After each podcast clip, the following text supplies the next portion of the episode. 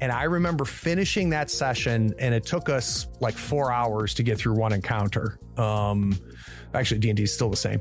Um, uh, it took us like four hours to get through that one encounter, and I remember finishing it at 11 and, and walking away going, I'm not sure what just happened, but I want to do this and I want to do this a lot and a lot more. 200 episodes. Welcome to an Ask Me Anything episode. I asked two of my friends to collect questions from our patrons on Patreon. Now, you, you the listener, are why the podcast has made it this far. Thank you for listening, for sharing, promoting, and sending me all of the kind words. There are many more episodes to come, and they'll have far less of me and a lot more of interesting designers and creators in the tabletop industry. In the meantime, I hope you enjoy listening to me on the other side of the microphone. Enjoy. You four enter the dark maze of destiny that I spent three months creating. It's full of dangers, puzzles, and subplots. This will take us several sessions, but I promise it'll be worth it. What do you do? Oh, you you cast teleport? You rolled a natural 20. Um, yeah, you all reach the final treasure room. Let me tell you what you find. I'm Allison Arth, and when I'm not busy disagreeing with Craig Shipman about his feelings on Billy Joel's songwriting capabilities, I'm listening to Tabletop Talk. All right, floorheads, welcome to the 200th episode celebration of Tabletop Talk. Craig, I mean, Tabletop Talk could have gone into syndication like uh, what 100 episodes ago. did you did you think it would be so leggy? I did not. oh. Well, I mean, it's a, it's an impressive run to be sure, and uh, the topics have certainly changed a little bit over the years. But I mean, I think we've seen that you have uh, a gift for for getting people to spill their guts uh, in an audio format, and it's it's been working real well. So uh, I'm I'm happy to have the opportunity to uh, help you talk about yourself for a change. Um, so I guess we'll just get started. Uh, well, actually, if it's okay, I'd, I'd, love for the two of you to introduce yourselves. Oh well, uh, no, no, one's here to listen to us, but uh, yeah, my name's uh, Brian Schoner. Those of you who follow the stream may know me as Sten in Forbidden Lands. I've also GM'd once or twice for this channel. Um, been following Greg since his Malifaux days, and uh, just a big fan. Hi, I'm Connell, uh, Coda Mojo on most of the media.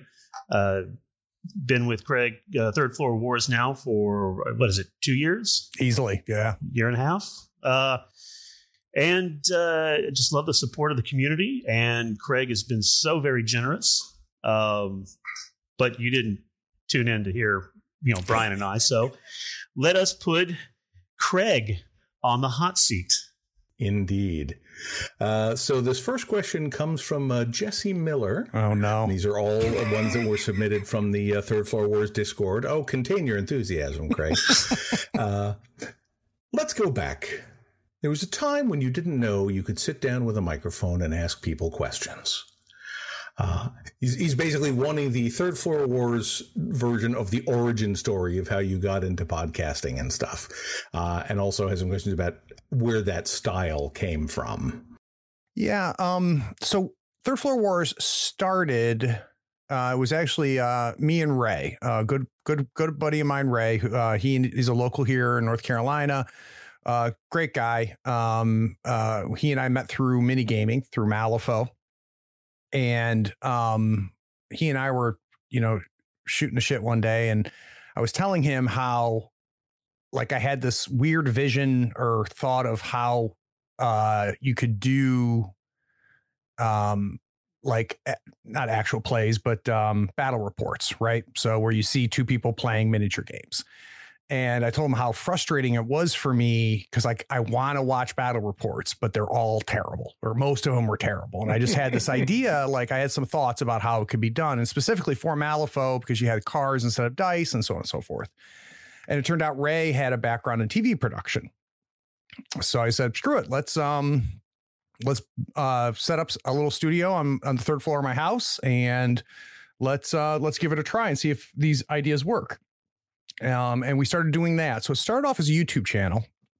And um, I'm still proud of those battle reports. I still think that they're they're good battle reports. There was things that we did that nobody else was doing, which you're starting to see other people do now, which makes me happy. Mhm. Um, you know, talking more about not, instead of just watching two people play, but like the pregame interviews and the mid-game interviews and and and understanding why did you make this move and what was your thought behind this list and stuff like that.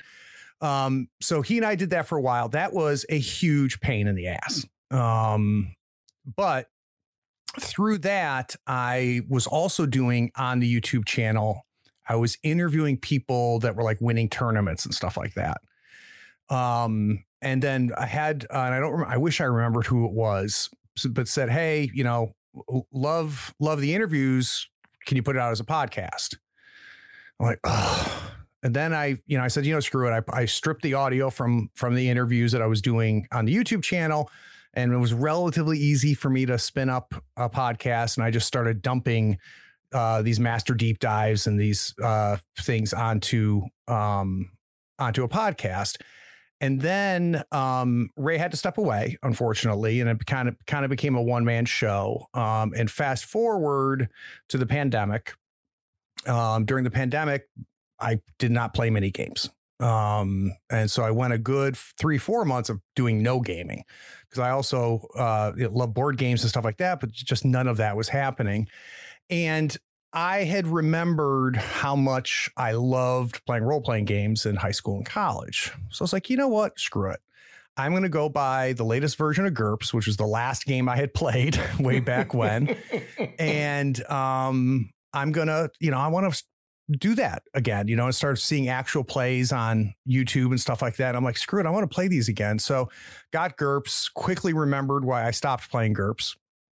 Um, and then ended up picking up Fantasy Flight's Star Wars because I used to love the West End Star Wars.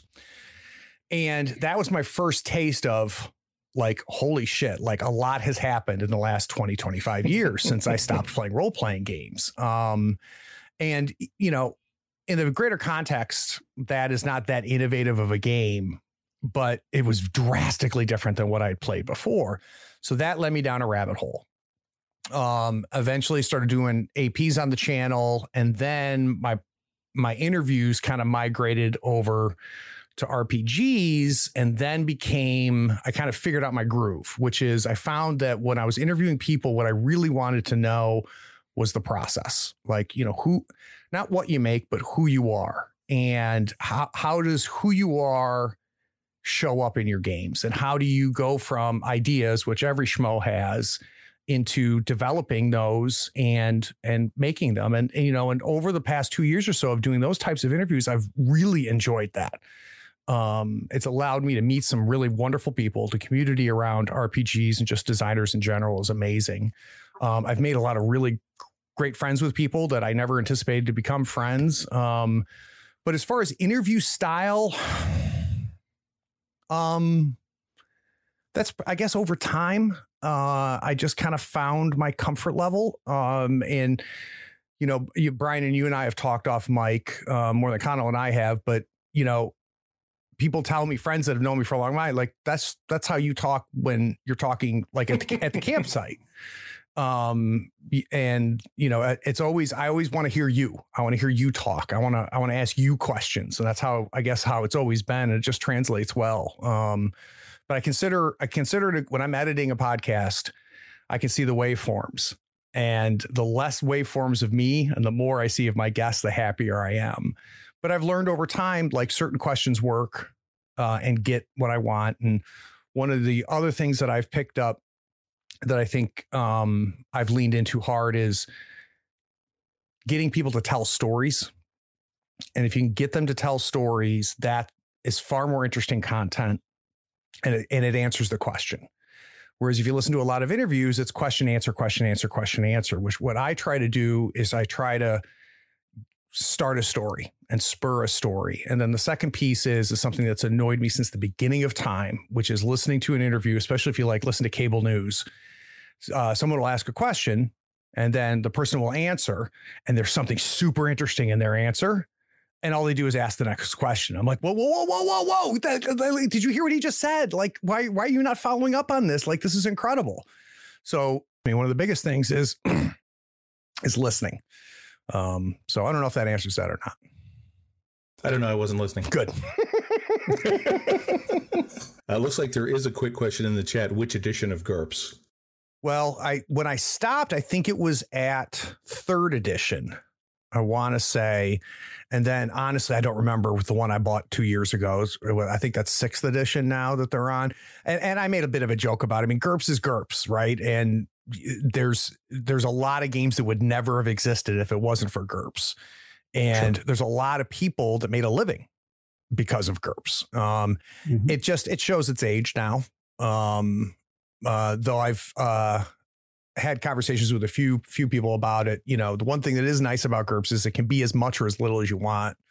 Um, that's something I've always given credit to Steve Jackson for because you know if you want to get super crunchy and tactical and everything with GURPS, it's all there. But if you just want to keep it light and roll three dice, you can do that too. So, well, that was uh, Jesse's was a great question to start with, and I think uh, Masukomi's is a great follow up because he asks while interviewing Steve Jackson, uh, seemed like you were getting the chance to meet a hero from back in the day. You were so excited to have that interview scheduled, but then you recorded it and he was, I don't want to talk about GURPS. and for a while, there were comments about working on it, and then those stopped, and we never heard uh, any more about the interview. So there's obviously a, a story there. Uh, so the Munchkin Maestro himself, you want to spill the tea? Yeah. So somehow Steve Jackson got pictures that I don't want released. And uh, no, um, no, it was so yeah. The Steve Jackson thing is really really interesting. Um, one, I couldn't believe he came on the show. Um, it, it, I mean, I'm now able to book bigger names than I ever have b- before. But hell, you know, this guy has been doing it forever, and for him to say yes was just blew me away. Um, he was um I couldn't tell if this is who Steve is or if I caught him on the wrong day. Um, but he was kind of grumpy. Um, and you know, after I'd tried to get him to talk about GURPS two or three times, he just said, "Craig, I don't want to talk about GURPS," which kind of threw me for a loop. But we ended up getting through it. It was about a two-hour interview, which again, he's just so nice to have made the time for. Um, and I got off the interview and I, t- you know, said to my wife, I said, you know, I'm kind of bummed out. Um, and because I didn't know what I was expecting, but that's not what happened. Um, and it wasn't he, like he wasn't rude or anything like that. It just I couldn't I couldn't crack the nut. I couldn't get him to talk about things the way that I like to talk designers about things. And that's on me, right? I'm the interviewer. And I just couldn't couldn't navigate through that. Um, so I sat on it for a little while and finally, I was like, you know, I, have got to put this out. Um, and I have found through experience, I've had probably of all the hundreds of interviews I've done, there's five interviews that I got off with, and I went, oh, that was a, just bad. That was bad.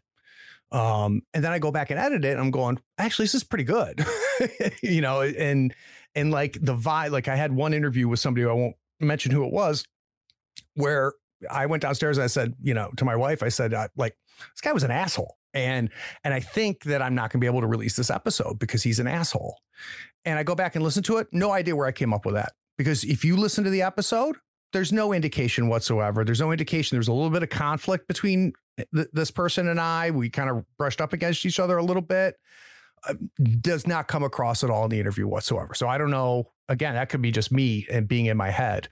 Um, so I was like, all right, let's pull let's pull Steve's in, and the audio is garbage like mm. and i have tried to massage it i've tried to work it um uh just recently uh, Sean over gaming, formerly of Gaming and BS, who is a wizard with audio. He said, "Hey, Craig, what, what's the deal with Steve Jackson?" Similar question, and I told him, and he goes, "If you want to shoot it over to me, I'll give a I'll give a crack at it." And he has saved, I think, two episodes of mine now, where I could not fix the audio, and he did. Um, so, and I still haven't done that, Sean. I'll get that over to you. Um, and if you can resurrect that interview, I'd love it because I have a sneaking suspicion I'm going to listen to it and it's much better than I remembered it. How early on in the uh, tabletop talk was that? Uh, relatively early. Um, so I consider really my first, really the first interview I did that kind of fits this style. I think was Dennis Detwiller. Um, if you go back and look as far as me talking to RPG community and things like that, I think Dennis was was one of the first, and then John Harper was soon after that. Um, and it couldn't have been couldn't have been more than ten or fifteen episodes after that. Very cool. Um, the next question we have is from Control Group, uh, who asks, "What are your long-term goals slash hopes for Third Floor Wars as a podcast, as a game streamer, as a brand?" So no dreams as a brand. Um, I, I and I'd be lying if I said I've not pulled out an envelope and done some math. Right. Um, you know, this is this is what I make in the in my job, and you know what would I need to make to this for this to be full time, and it, it's never going to happen. Um, I, am I'm, I'm, so we're not getting the third floor wars energy drink. no, no, but um, now you know I'm also you know turning 51 in June. So if this thing lasts long enough, you know, I think it'd be a fun thing to have as a retiree um, to be able sure. to focus even more on this. Because the only thing, you know, I wish I could run more games. Um, uh, you know, I wish I had more time to put out more episodes and to find the time and there's going to be you know in the next 15 years i'll ha- i'll have that opportunity if this is still what's around. Uh, but uh, so goals the goals of the podcast i think in my head i'd like to be kind of the definitive source if you want to learn how games are made. So what i would love to be and and, and i'm hearing that a lot of designers share share and recommend me to each other. Um, that I, that I've got a bit of a name within the design community, which I consider a huge compliment. Um, sure. and and I hope that you know I, I, hope that more and more people listen. I mean, we almost doubled in size last year, which which was pr- pretty awesome. Um, but I, you know, I just want to keep doing it. I, I really enjoy it, and my wife makes fun of me. She's like, "You like you just like talk to people about games." I'm like, "Yeah, pretty much." Pretty much. And I've got, I mean, the the list, I've got a OneNote of target lists, and it's I've got to have 50 people on it. So 50 people that I think I could get. Um, and I'm just nice. now having new avenues open up to me. Uh, cause so now I've got people reaching out to me, which is exciting. That's how Reiner Knizia was, was a reach out, which was a huge compliment. Um, oh, wow. But another thing that I have my eyes on and I've got fingers out there and I'm working on this. But one of the things that I would like to add to my repertoire as far as people to interview is there's a huge underground community of entertainers who play these games. Um, now, some of them we know because we see them on stream, you know, streams and stuff like that. But that's a fraction of the. I'm learning more and more about these people that are in TVs and movies and writers and stuff that on a regular regular are now playing this game. And I really would love to talk to some of them uh, because I think it's very interesting. Somebody who is a professional performer, who is an entertainer by trade. What is what does RPGs mean to them, right? So how does their trade come to the table? And what I really want to learn is has anything come from the table to their trade? Um, and kind of back and forth. So keep your eyes open. I've got I've got a couple things coming, um, and I think you'll start to see me weasel into that circuit a little bit. We'll see what happens, but you know, there's there's a lot of a lot of people that um, I would love to talk to on the show uh, about stuff like that. Um, as far as streaming, Brian, just I think one of the things that I love the most about the uh, the actual plays is um, I think that we have found a groove in the kind of games that like the how we play the games. One of the biggest compliments we get is, you know, it's nice to see people actually play. You know, still entertaining, but like you're not you're you're not just improvising, you're actually playing the game, you know. Um and I and I love the fact that I've there's so many times people talk about getting Craig, right? Like I saw you play this game and I bought it. And there's just so many freaking good games out there. The idea that I am helping people find these great games makes me happy. Uh, Wookie Gunner asks, "What needs to happen?" I love these, the way this follows up the order of these these questions. what what needs to happen for you to consider the podcast uh, as making it? Uh, so first off, Donald has been a long time listener and friend of mine. Uh, so Donald, I appreciate the question. Um, I'd be lying if I told you I didn't look at the numbers because uh, I do. Uh, and part of it is because I'm a numbers person. I make a living with numbers, and it's hard for me. You like all, all, you have to do is like draw a chart, and you're going to suck me into something, right? I'm going to like, ooh, a chart, you know, and and stuff like that. So I, I look at the numbers, and and of course, obviously, I like having more people listen now than did before, and things like that. Um, oh, consider making it. I'd love to win an Emmy. Uh, I submitted this year. Um, so that'd be kind of cool. Um, but um, just keep growing. I, I honestly, um, and I think it even, I, I, think even if it stopped growing, I would keep doing it. Um, and, and it's the other thing that's impossible to know is that in the same way the podcast went from a miniature Malifaux focused show and and everything to now definitely RPG focused who the hell knows where my interests will drift, you know, at some point I might get tired of RPGs and start getting into something else. And that'll either be the end of third floor wars or it'll be about fixing cars. I don't know. Um, it's it, inevitably the content will follow me. So, uh, so, uh, to answer your question, Donald Wookie Gunner, I don't really know, uh, what I consider right now. I consider making it. I consider making it that I get open up my emails and I have people reaching out to me asking me if I'd feature their game or if I, you know, and the, and the other thing that's neat too is that I've had people reach out and go, Hey, Craig, I'm working on this. Would you take a look at it?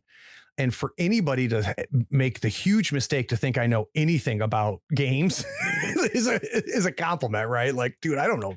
You don't you don't want my opinion. Uh, I'm just an idiot. But um, you know, so I don't know. I don't know. I like being part of the community. So maybe that's it. Maybe that's it. Being being considered part of the the greater ecosystem. Maybe that's it. Um, we have uh, we have a series from Nick Louie that are all kind of linked, and and I think they can all be short answers. I mean, this is your show; you can take as long okay. as you want. But um, basically, when reflecting on the interviews you've done, uh, which of them to you was uh, the most surprising? The most surprising. God, there's so many ways to define that, isn't there? Um, I don't know if I have an answer for that. Um, Nobody just really blew you away with with you know their approach to things or something you you weren't expecting to. Uh, I think have happened. I, so I I think the most surprising thing I, I'm going to completely rewrite the question because I'm a jerk. I think the thing that surprises me the most, and it's something that is becoming more and more part of my process in interviewing, I am surprised how important and significant the origin story is for these creators. It started off as th- uh, kind of the throwaway obligatory question, but if you listen more, you'll hear me bring the origin story back after one or two breaks. And, and I think it's because I'm getting better at finding that connective tissue. Um, I am learning that the secret for a lot of these designers, and this did surprise me, is is who they are. More than even so, their kind of creative process. Um, so I think that that's why I end up spending so much time on that and spending so much time trying to understand them uh, as much as understand their games. I think that I think if you go back and like listen to my Dennis Detwiller interview or some of my earlier interviews, I don't focus on that as much but more and more, I think you're probably going to hear me really try to uh, understand them as much as because I think that allows me to understand their games and understand their process. So I think that's that's the, what's been most surprising after doing several interviews, which is not what was asked. that's fair enough. Uh, who was the hardest to schedule? hardest to schedule? Me. Um, okay. yeah, I, I, um I by far reschedule more than I'm rescheduled against. Um, I you know I I have certain for the sake of my marriage um, and being a father, I've only got certain amount of hours per week that I'm willing to put into this, and sometimes, you know, and I book so far in advance um because I can't say no when people say yeah, I'll come on. I'm like let's get it in the calendar. Um, so I, am I'm, I'm a pain in the ass, and uh, guests have been so great about letting me reschedule here and there. Um, everybody's been awesome. Like, you know, even um, even some of the quote unquote bigger names I've had on have just been really, really kind and very forgiving. So I've not had. I, it's harder with. Uh, it's relatively easy for the podcast. It's harder for the stream. um, you get five people and try and trying to get five people to to come on on a regular basis, and that's that's a challenge. Um, so it, it definitely the actual plays are harder to schedule than than guests for the podcast. Very true. Uh, who was the most fun?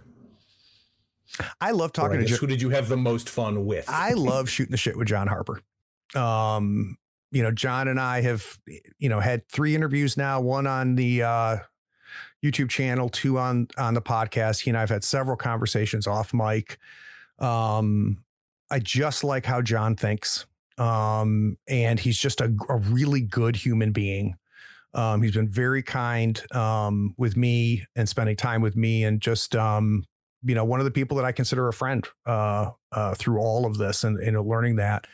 Um, who else have I had a lot of fun with? There's a lot of. Uh, you know, the one, and this will come out. This will come out probably before this episode, so you should be able to have already heard this. I had a lot of fun um, interviewing the uh, the two women behind Thin Places Radio. Um, it's a podcast that I came across and fell in love with, um, and uh, I had the two of them on, and they were just a, a delight. And you want to talk, and, and and what makes things fun for me is is the enthusiasm. Yeah, two other people I, have got to mention too that are just fun as hell, and that I'll, I would literally have a podcast dedicated to them as the Drakes. Uh, both Navi and Sean um, are just a pleasure to be around and a pleasure to talk to. And again, a combination of people that are brilliant at what they do, are super just like good human beings, and just like fun people. Um, so uh, I think that's my answer there. Very cool. Uh, who's the one that got away? Or has gotten Steve away Jackson. so far? Um, okay. No, you got him. You just won't let him loose. um, so far, nobody has gotten away. Um, that's not true. That's not true. Um, this is where the magic of editing will come in. Hold on. Uh, Make yourself some act, notes. The actor on Star Trek Discovery, Anthony Rapp from Rent. So I got into a conversation in DMs with Anthony um, because I found out he was going to be on an AP, and I just shot him a note and said, "Hey, like, because eh, my thing with Discovery is it's one of the best casts I've seen in Star Trek as far as quality of actors. Um, some of the best character sets I've seen in Star Trek, like a, just a beautiful character set uh, of archetypes and and different types of. I, it's just I don't think the writing's very good, so it's not my favorite Star Trek show. But but Anthony in that show was just amazing. So he and I had got back and forth. He's like, Craig, I'd love to come on, you know, and I got super excited about that um, because that's part of what I've been talking about, right? Is talking to somebody like Anthony. Um, and just it hasn't happened and it likely won't. Um, yeah. Because uh, I'm not sure that DMs and Twitter are the way for me to book somebody like Anthony. Um, so we'll have to see. But I'd love I'd love to get Anthony on the show because again, I appreciate him as an artist and his him dabbling with RPGs, I think could be very interesting to talk about. Yeah, no doubt. Uh, and the last part of this question is which one do you think is the most enduring? What's that mean? I don't know. That's that's the question I got, man. what do you think it means? I'm not sure what it, what we mean by enduring. I mean, um, which like if there was going to be one episode preserved in a time capsule of the Third Floor Wars, and this is you know a uh, what is it, the Library of Congress, culturally or artistically significant. Um, you know what interview I think was just pound for pound one of the most insightful. Um and then thus might be enduring. And also with one of the larger names I've ever interviewed is Jason Morningstar.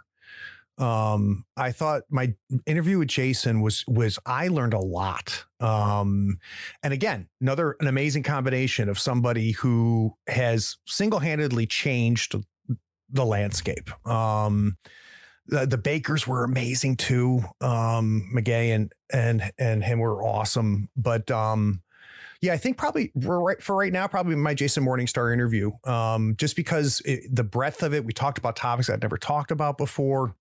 He was incredibly kind and patient with me. Um, and uh, like you go back and listen to that. And I, there was stuff that, I mean, I interviewed him live and then was listening to the, as I was editing and I'm like the, the truth bombs that he drops for other designers in that in that interview is is is unbelievable. But that's what he's known for. uh, within the within the design community, they're like, just show it to Jason.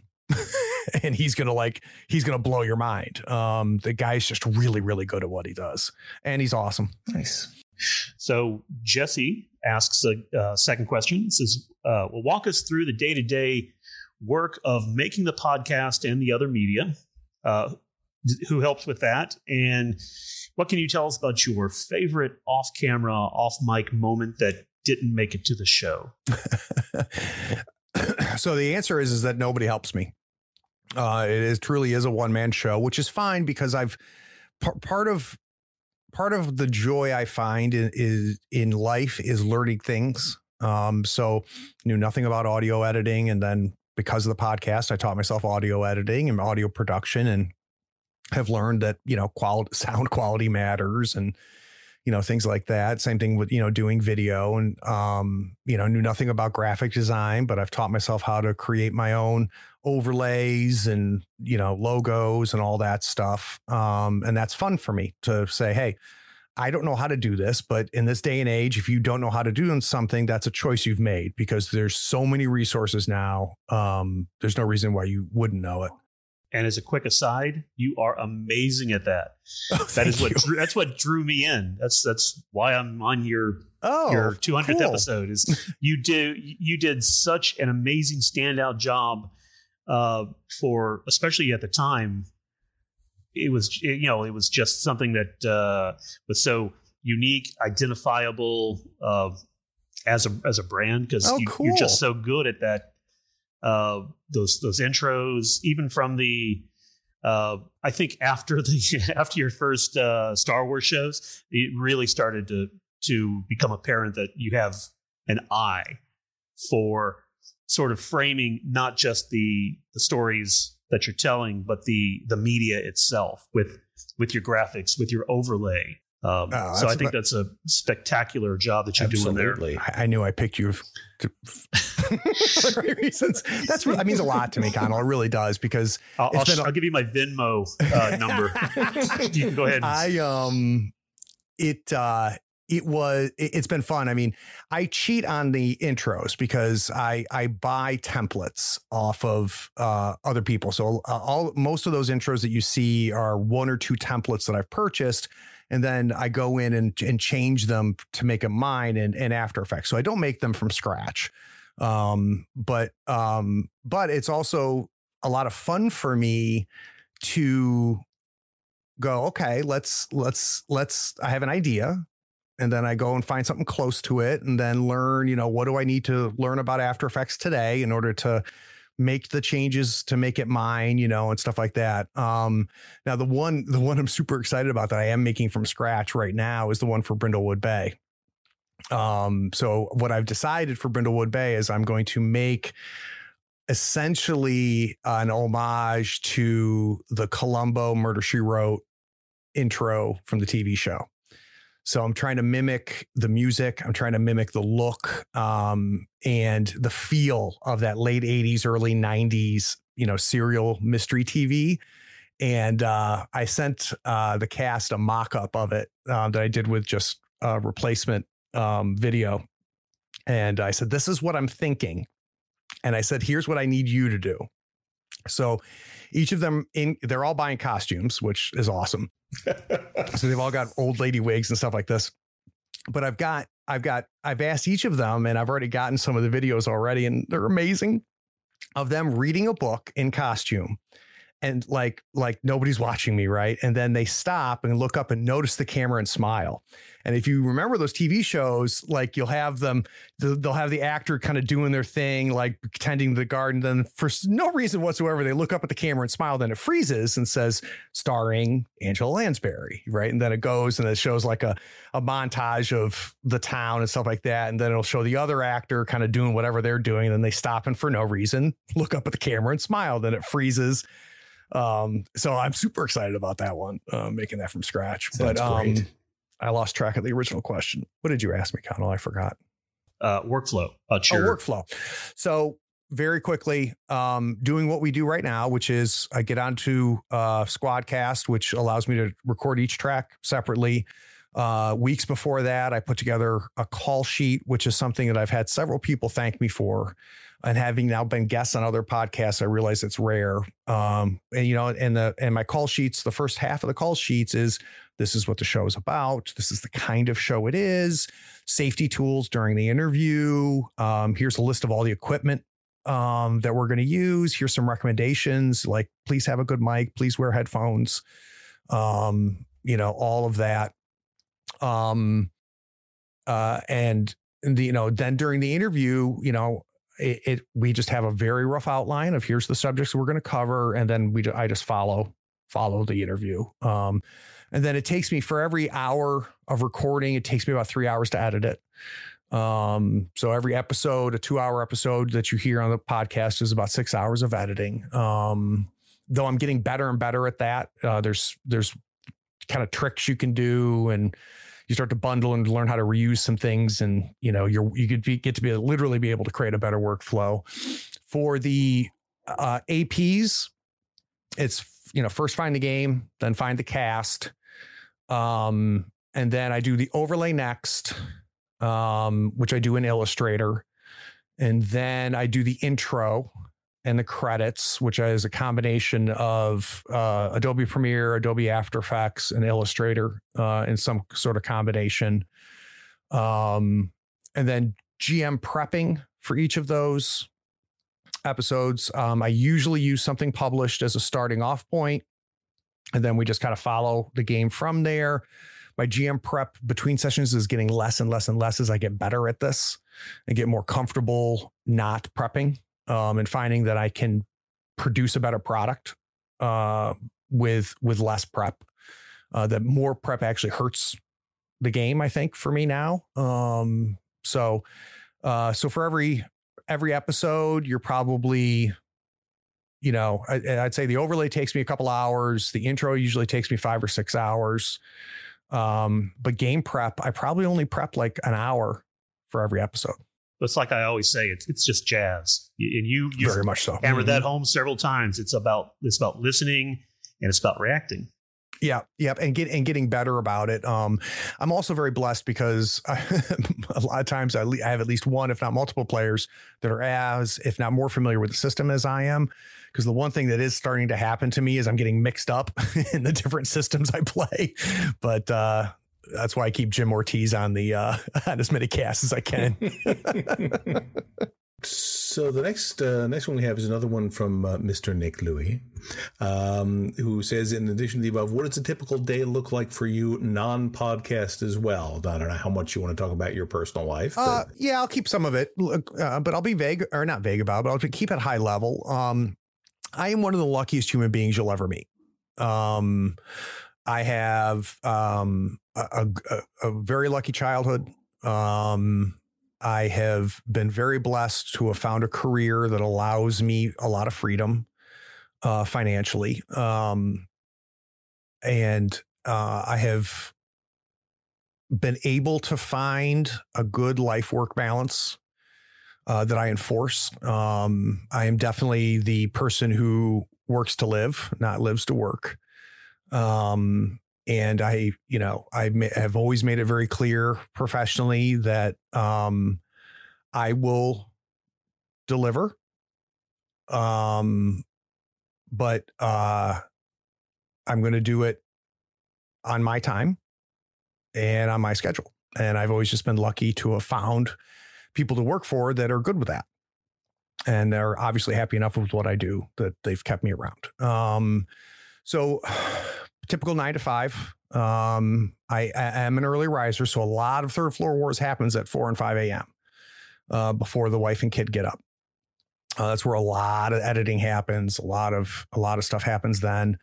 Um, I I am an early riser. My daughter and my wife are not. Uh, so I'm I'm pretty much in charge of mornings. Go down, make coffee, get uh, Cecilia's uh, lunch packed up, I'm in charge of uh, raising the dead and getting getting the household going. Uh, one of my favorite things in the world is I get to drive my kid to the bus stop, uh, which gives her and I a really nice 30 minutes together, uh, which I just cherish. Um, and then I work. Um, I try to stop work by five if I can. God willing, and I don't travel like I used to, which is good because that's you know that's when my daughter comes home. Um, try to uh, spend time as much time as I can with her and Andrea as I can. Uh, we now split cooking evenly. It used to be I did all the cooking, but Andrea has become a phenomenal cook. Um, so her and I split the cooking evenly. And then um, I try to keep interviews and pot and streams and stuff like that to no more than twice a week, sometimes three times a week. But um, uh, I, I've, I've been trying to keep that under control uh, because you know that's an evening that I'm not sitting on the couch with my wife and hanging out. Um, her and I are both kind of homebodies. Um, and one of the things that her and I have been trying to do is get out more. Um, it's I am very much an introvert, so it's not hard for me to go, uh, yeah, I haven't left the house in four days and be perfectly content. So, um, but yeah, I would say the majority of the third floor war stuff happens early morning. Um, and then obviously I do most of my recordings in the evenings and sometimes on weekends, but I'm, I'm just, I'm super lucky that I have the ability to do any of it.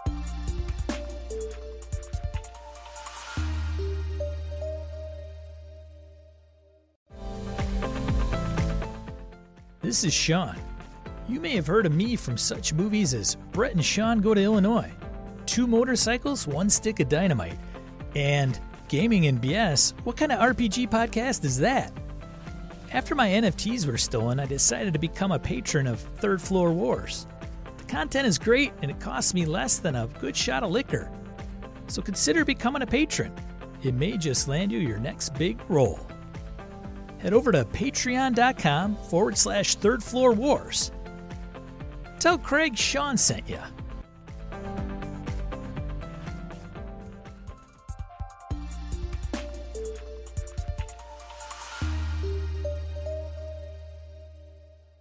All right. Well, no more Dr. Nice Guy.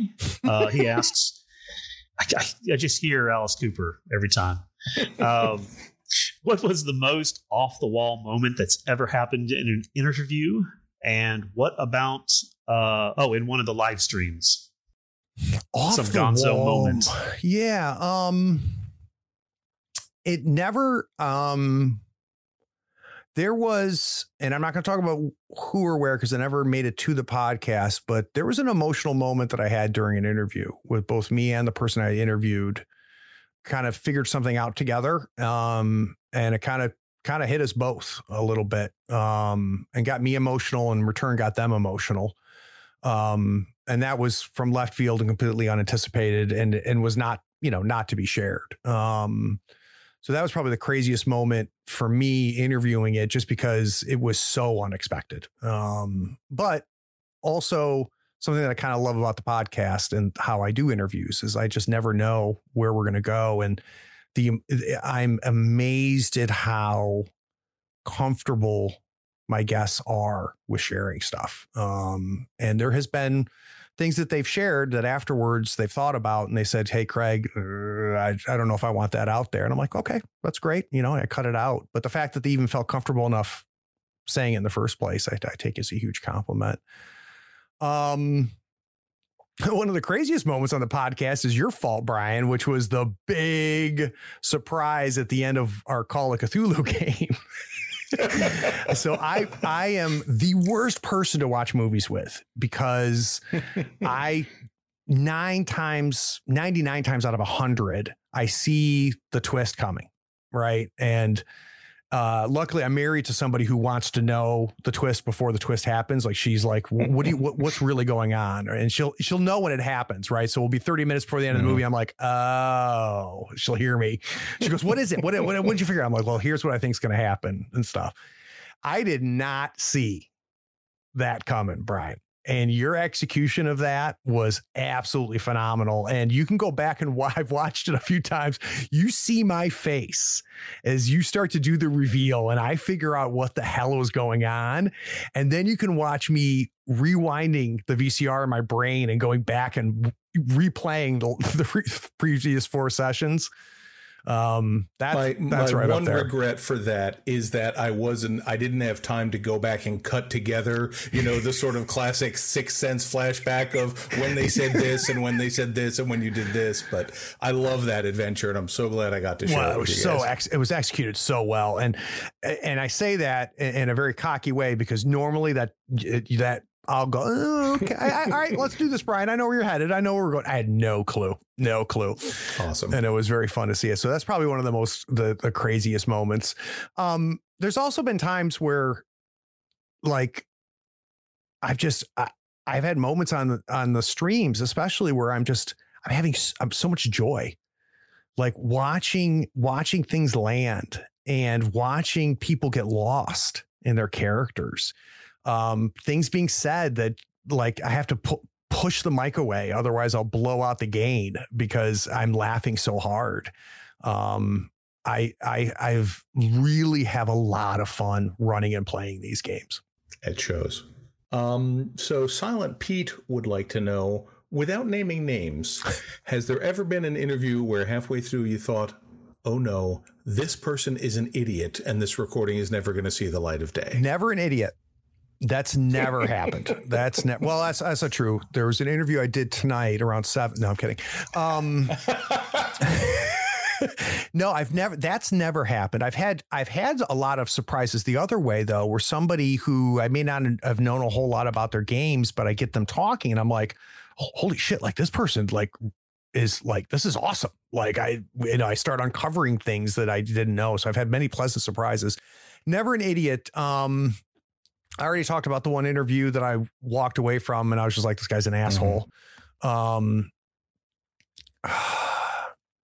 yeah i've been super lucky brian i've been super lucky um you know what you know where i am at my luckiest though is the cast on the actual place because it's always it's not handpicked. There's a little bit of handpicking that happens now, but generally speaking, it's not handpicked. It's first come, first serve from patrons. And it's I think it speaks to the quality of the third floor wars community. Like I I, I have not had a bad cast member. It's it's not luck, Craig. You have built a very strong community, and uh, you you got a lot of good people that get what you're putting down, and That I, makes me I think happy. it really shows in the quality of all the games. So feeling good, Lewis. Um, Who let that guy on? uh, uh, so he has to assume that many people in your personal and work life have been exposed to your media empire. Oh, I, don't, I think he, I don't know if he's talking about third floor wars or your OnlyFans, but uh, one way or another, because he goes on to ask, you may not have thought uh, they would understand why you're so passionate about what you do. So, who surprised you by getting it? Uh, your motivation and your reward, I guess, uh, and why? Um, so And first, conversely, who who who didn't get it? Yeah. Um, uh, so first off, uh, Lou is a, another person who, um, because of this, is because I've been, been able to pick up just a really good friend. Um, he's uh, he's a wonderful human being. He started coming to camping for gamers. That son of a bitch hops in a truck and drives down from New Jersey to spend a week playing games with us, uh, which is unbelievable. But like great human being. But um, yeah. So it's funny because there was a time where I was closeted with work. And what's interesting, I think, and it's I think both happened at the same time. One is I got older, and for those of you that have not gotten older yet, um, the older you get, the less you give a shit, and it's kind of a really neat, nice place to be. Um, the the uh, the older I get, the less I care what people think. um, but also, I think uh, in combination to that, I've also uh, have progressed in the company that I work for. Right, I work for a, a consulting firm, and um, as I've worked my way up, it's a little. I'm a little bit more secure, I guess. Um, uh, and having those conversations, um, but it's also interesting because uh, from the client perspective, I'm now pretty much exclusively deal with C-suite people, right? Um, in Fortune 100 companies, and um, what's I think the biggest surprise to answer Lou's question is um, one, and it's usually it comes up because I talk about camping. Uh, so camping will come up, and and and um, all my clients know like there's two weeks out of the year where Craig is not available. and um, and what's neat is that they not only do they respect it, but people laud me for it. Um, you know, my clients and you know the partners and stuff that I work for. Um, do and they get a kick out of my out of offices during those weeks too. But um, invariably when they find out about camping, it comes up that I play games, and that turns into what kind of games do you play? Um, and I used to be super vague about it, you know, five six years ago, and now I tell them. I say, you know, we play a we play a, a lot of stuff without screens. Uh, we play a bunch of board games and card games during the day, and then typically at night we play role playing games like Dungeons and Dragons.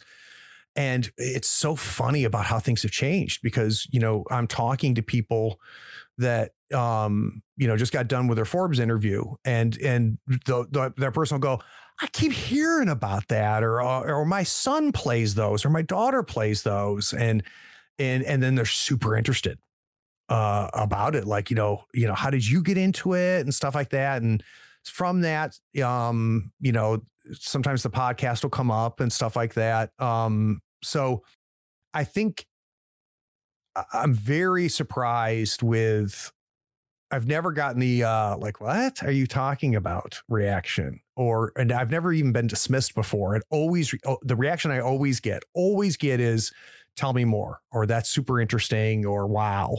And, you know and, and my self-effacing humor comes into play too because I'll be like I am like I am the geekiest geekiest ever geeked, you know, and that, you know, and I, you know, so I set the, I set the table before I get into it with them. But, um, the person who gets it the least is my wife.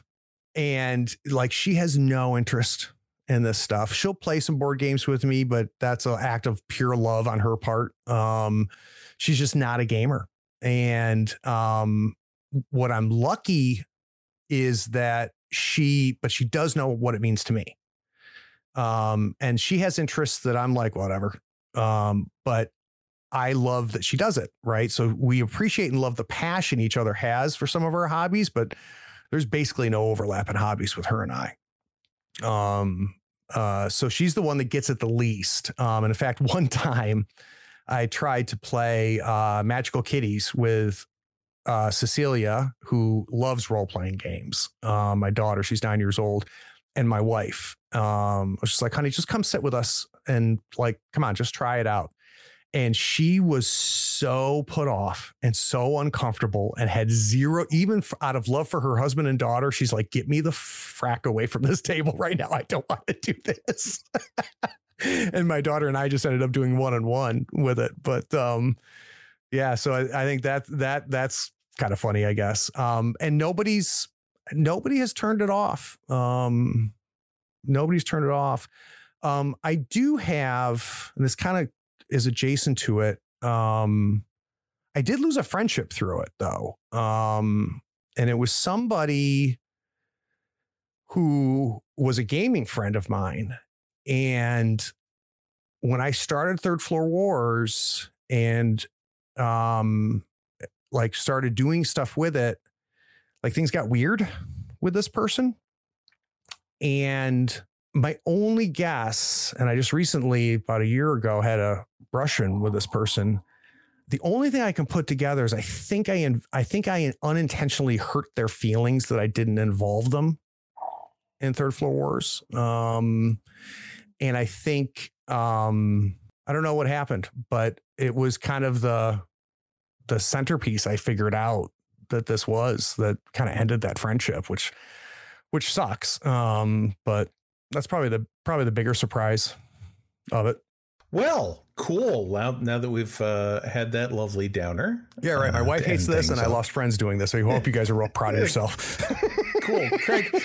thanks, thanks for continuing to do this despite the destruction of your personal life. Uh, on a slightly lighter topic, uh, Sonic asks, "Do you remember your first session as a GM and what happened?" I do. I do remember my first session as GM, and this is why I delight when I ask this question of my guests because it's amazing how they can go back in time and be in that moment and talk about that moment. And I phrase that question very specifically to get them there, right? Um, I was 11. Corey, who's the oldest of my brothers, would have been, see, if I was 11, he would have been seven. No, he would have been six. Holy Christ and it was his friend who was also six. And I had not, I would, I was into fantasy novels, uh, reading, reading everything Howard wrote, uh, just devouring Conan and saw Red Box Moldvay on the shelf at Walden Books. Bought it, having no idea what I bought. Took it home, opened it up like I have no idea what the hell this is. Um, sat with it, sat with it, sat with it. And I ran, and, I, and there's people listening that will remember this. There's an adventure in the back of the red box where you take your party into a cave, and the first thing that you encounter is this big ass centipede. Um, and I remember like like figuring out role playing at that moment, and I can I can see the kitchen table where we were sitting. I can see my brother at six and seven years old. I can see his friend at six or seven years old. And I remember finishing that session, and it took us like four hours to get through one encounter. Um, actually, D and D is still the same. Um, uh, it took us like four hours to get through that one encounter, and I remember finishing it at eleven and, and walking away going, "I'm not sure what just happened, but I want to do this, and I want to do this a lot and a lot more." Um, and then the other big one is uh, my good friend Patrick McLean, who's been on the show before. Um, uh, I distinctly remember D6 West End Star Wars. Uh, him, to him, and another buddy of mine. There was just three of us. I was running the game, and being super original, I put them in a trash compactor. Um, and uh, the the trash compactor monster was grabbing one of the characters and i kept asking patrick's character like i need a perception roll whatever it was in d6 star wars and he kept failing and kept and then the other like and then the other patrick who was the other friend playing kept getting pulled underwater and because we didn't know any better, you just rolled for everything. So, and it was a series of like seven failed perception rolls. And it was, it became a Benny Hill comical because he would come up, help, help, help, and roll for perception to see if you can see, you know, him. Nope, gets pulled back under and stuff like that. And again, moments that I remember like they were yesterday. I have my share of I'm sure.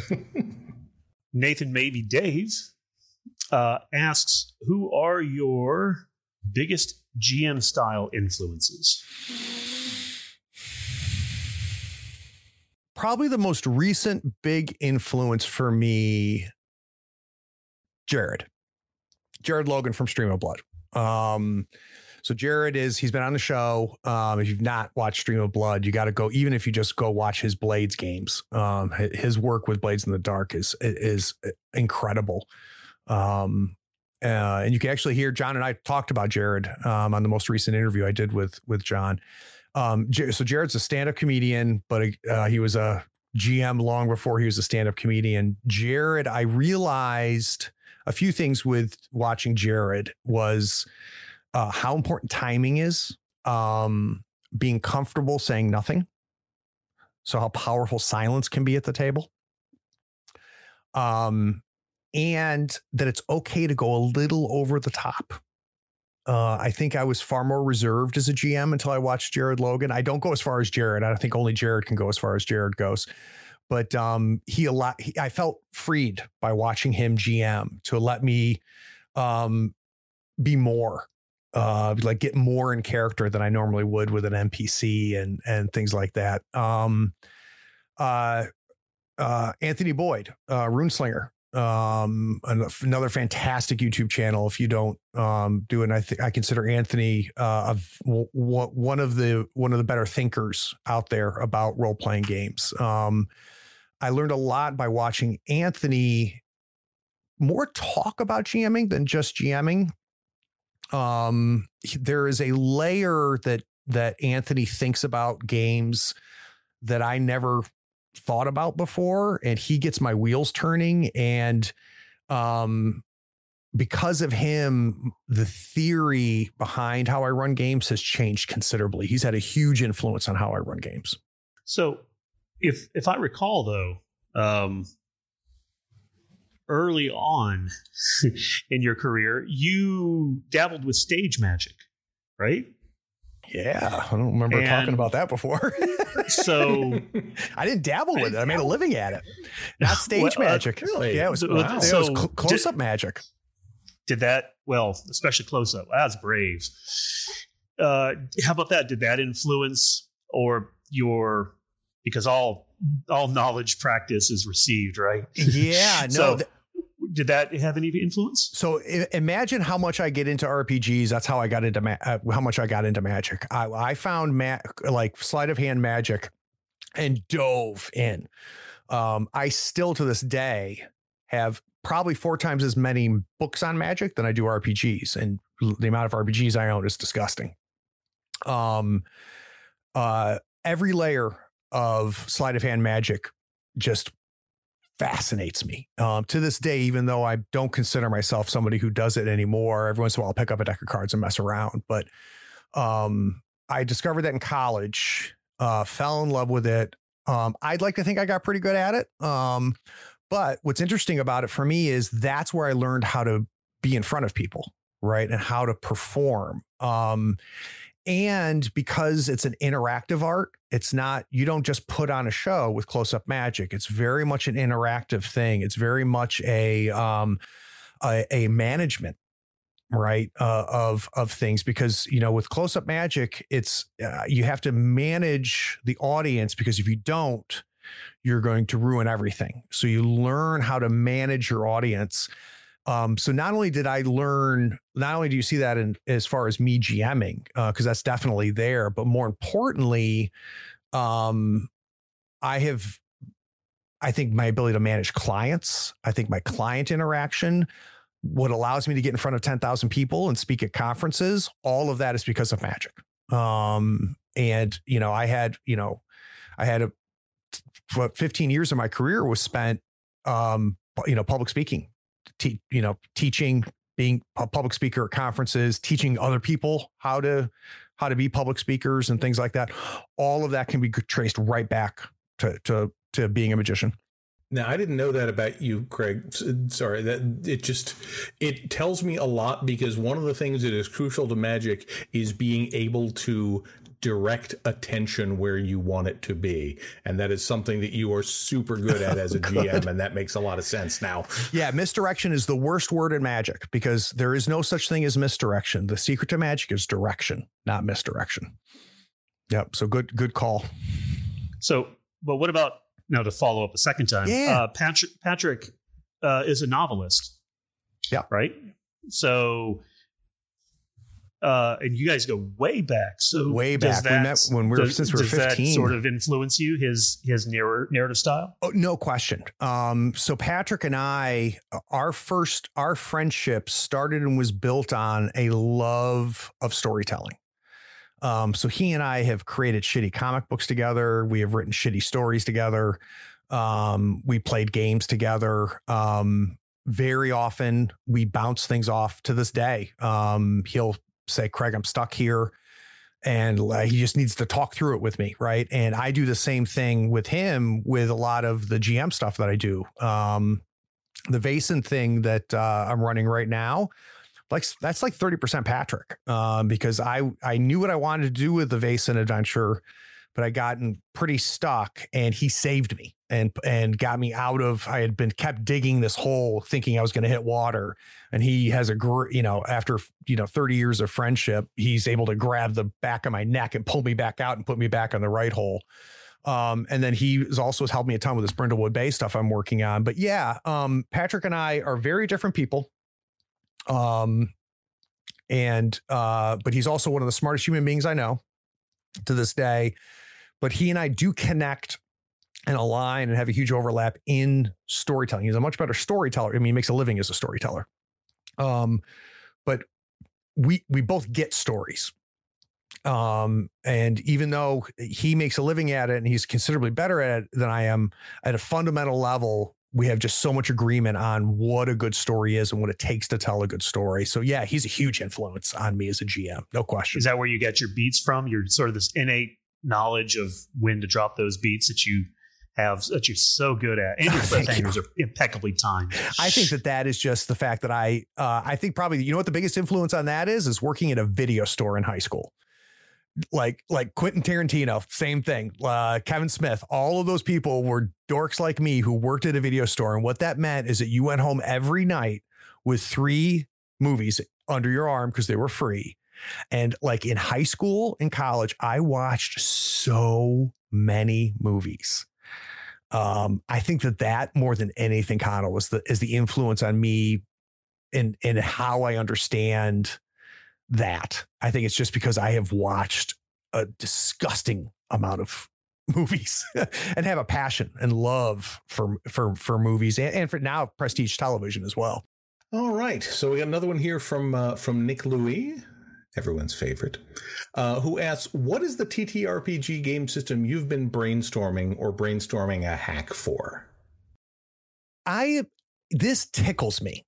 And this tickles me because it is a question that has started coming up in the last six to eight months where I've had people asking me, you know, when are you going to make a game or, you know, have you worked on a hack and stuff like that? Um, and honestly, Brian, I have no interest in making a game at all, at all. And I think it's a combination of a few things. One, um, I've never had an interest in making a mini games when I was into mini games. Um, I never created my own magic when I was a magician.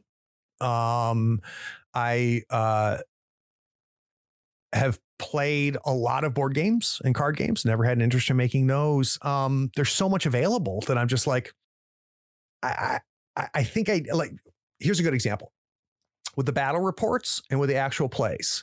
I saw a hole, right? Like nobody's doing this. Nobody's doing this with battle reports for mini games. Nobody's doing this with their actual plays and then I'll go there, right? And think if I'm and I'm I'm arrogant enough to think that I can fill that hole, right? With game design, I have not seen a hole. Uh, especially in the RPG space, like uh, there's just it's all being done right now um, by really really talented people, and I just want to take it all in.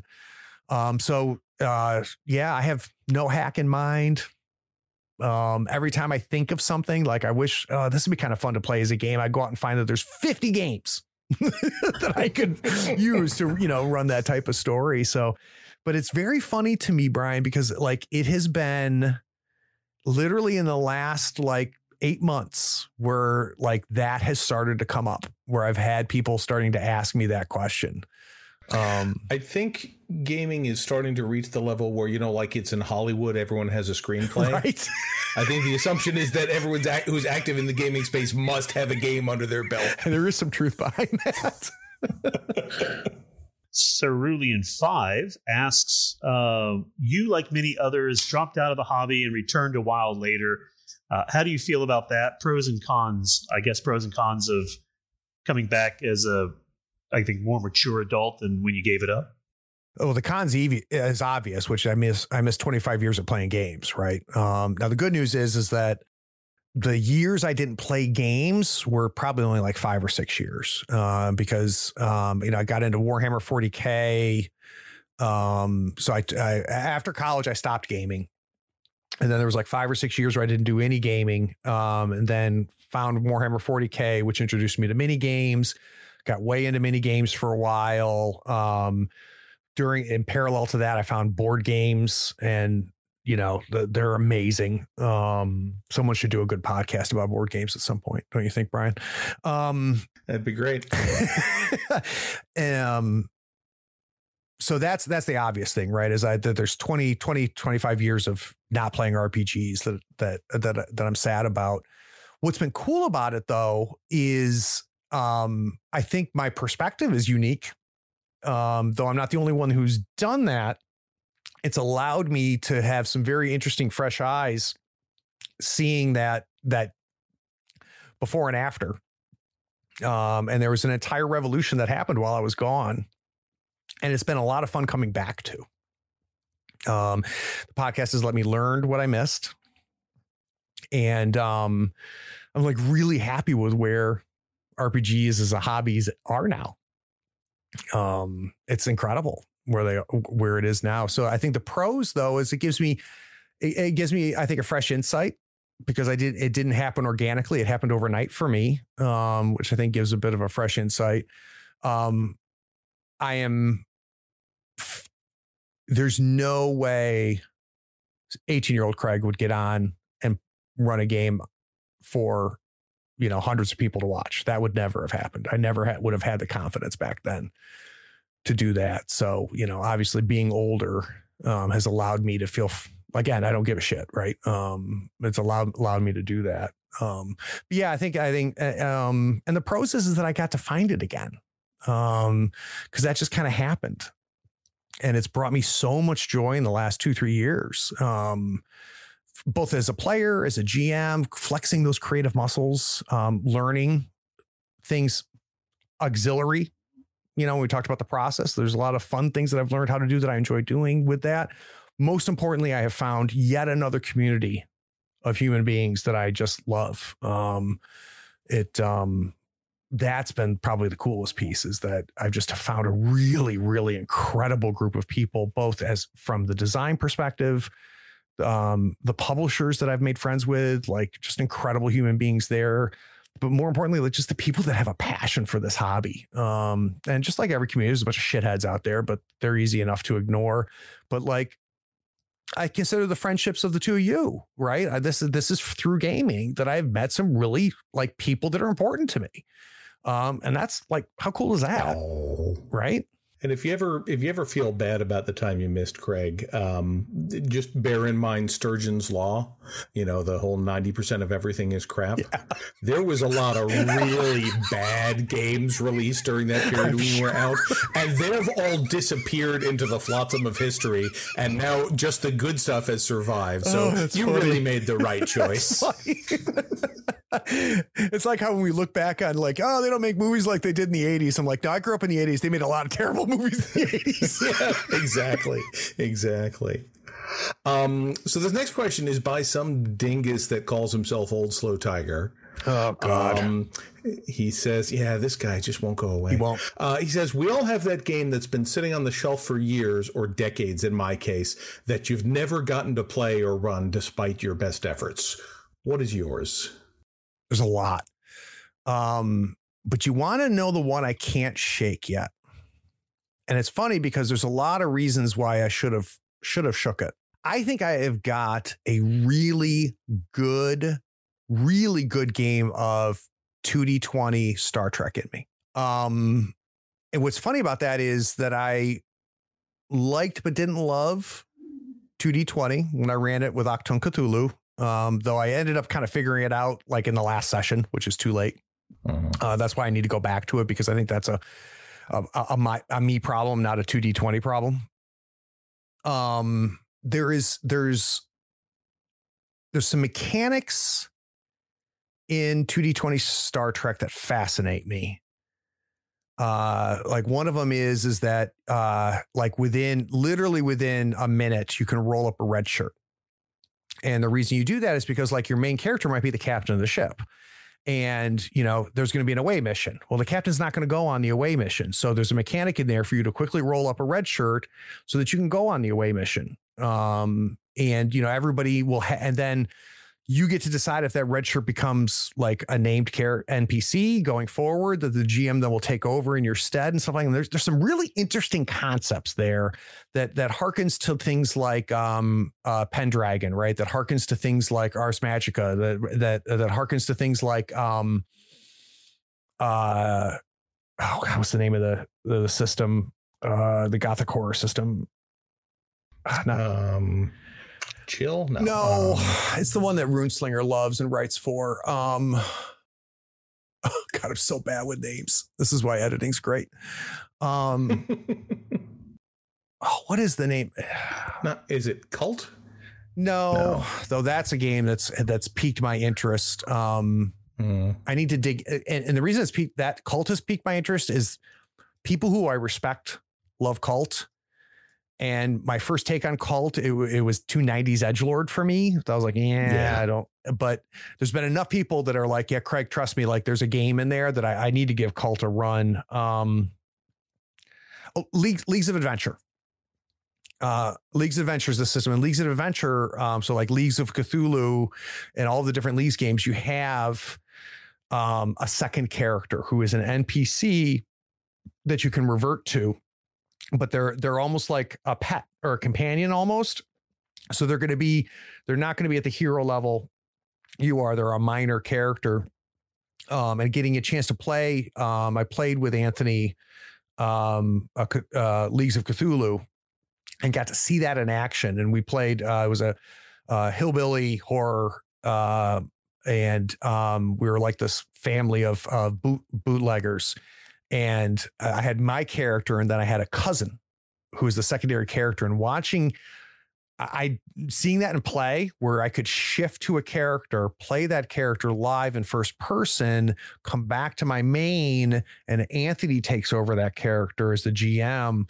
It was very, very interesting um, to me. So Leagues of Adventure, uh, uh, Star Trek.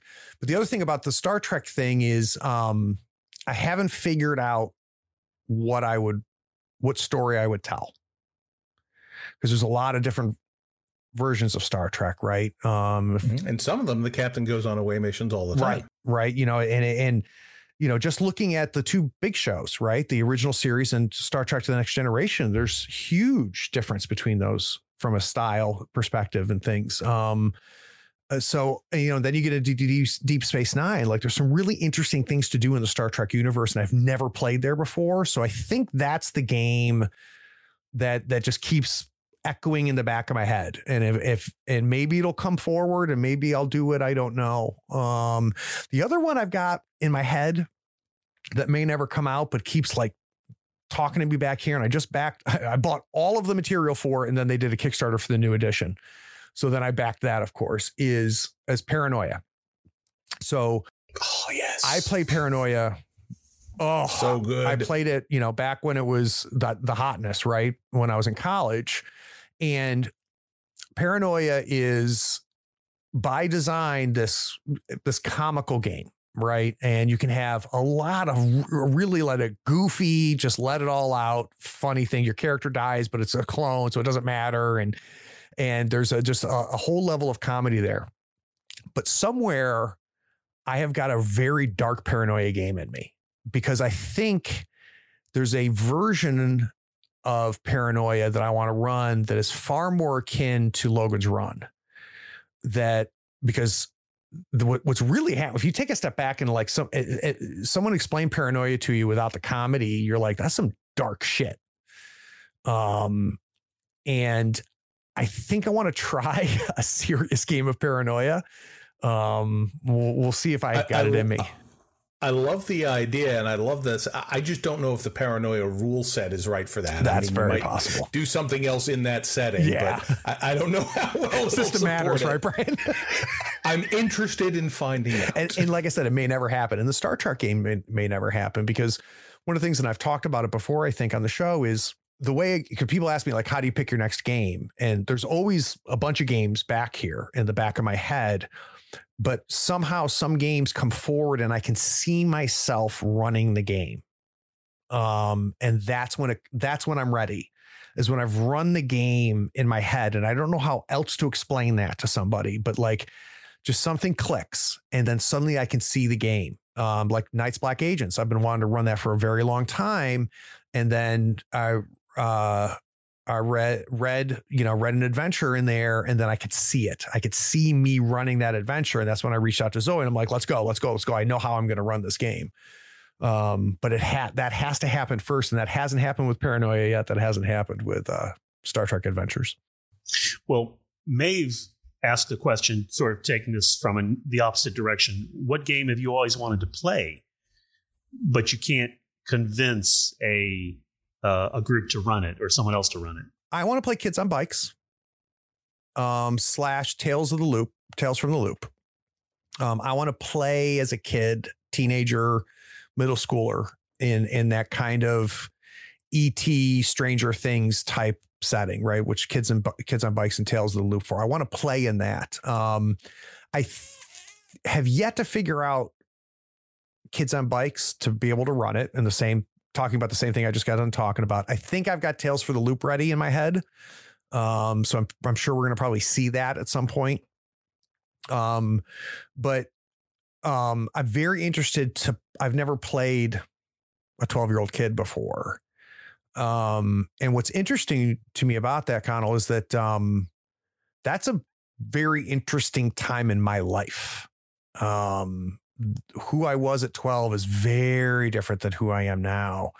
And I am a firm believer that there's something very cathartic and therapeutic about role playing games. Um, so I'm also amateur therapist who's in therapy. I also think that I could find things, a joy in going back there, if that makes sense. Yeah, I could see that.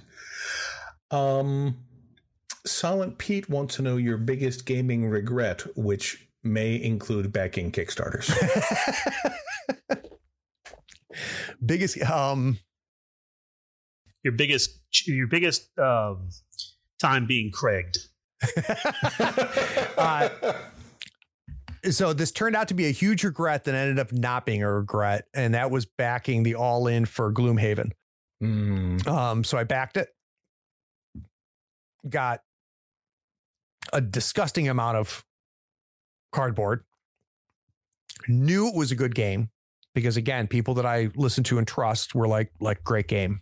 Never could just get it, never could get out of the box. When I say never get out of the box, it sat up here on the third floor in packing tape. Literally never opened the box for years. Well, I mean, it's it's literally a day and a half of unpunching, right, right, sorting, and, and and and I just don't have the time for that type of commitment to be to be able to play it, right? Um, so that it just sat here and sat here and and um, so it was a it was a bad regret for a while and had nothing to do with the money. It had to do with the fact that I know, given the time for me and for the other people that it would be an amazing every Saturday morning. We're going to, you know, grab a grab a dozen donuts and some coffee, and we're going to spend three hours playing Gloomhaven every Saturday morning, uh, which I just don't have the time for anymore. So that that's that's why it was the regret. It was not the money I spent on it, but when it turned where it turned out to not be a regret anymore is uh, Brett, formerly of Gaming and BS. He and his kids uh, go hunting uh, and they have a hunting cabin up there. And why the fuck do you live that far north, Wisconsin? Um, and uh, when they're they go hunting during the day and at night, like they play like Talisman and play D and D together and stuff. And Brett is another person who has become a friend, um, who's just like just a solid human being, right? Um, and he was posting, you know, like, hey, Kid and I are breaking out Hero Quest or Kid and I are breaking out Talisman and stuff like that. And just offhandedly, I said, if I send you Gloomhaven, would you play it? And and he's like, dude, I, I, I he goes, I, I really don't have the money. I'm like, dude, no, I'm not saying, do you want to buy Gloomhaven? Like, I'm going to ship you the motherfucking thing uh, under one circumstance, which is that you will open it up and you will play it. And then seeing pictures of him and his kid with Gloomhaven on the table at the cabin, playing it, like worth every dime no longer regret made me super happy because it's a game that he never would have bought and just seeing a father and son and um, uh, his kids playing it at the cabin in the woods just made me super happy.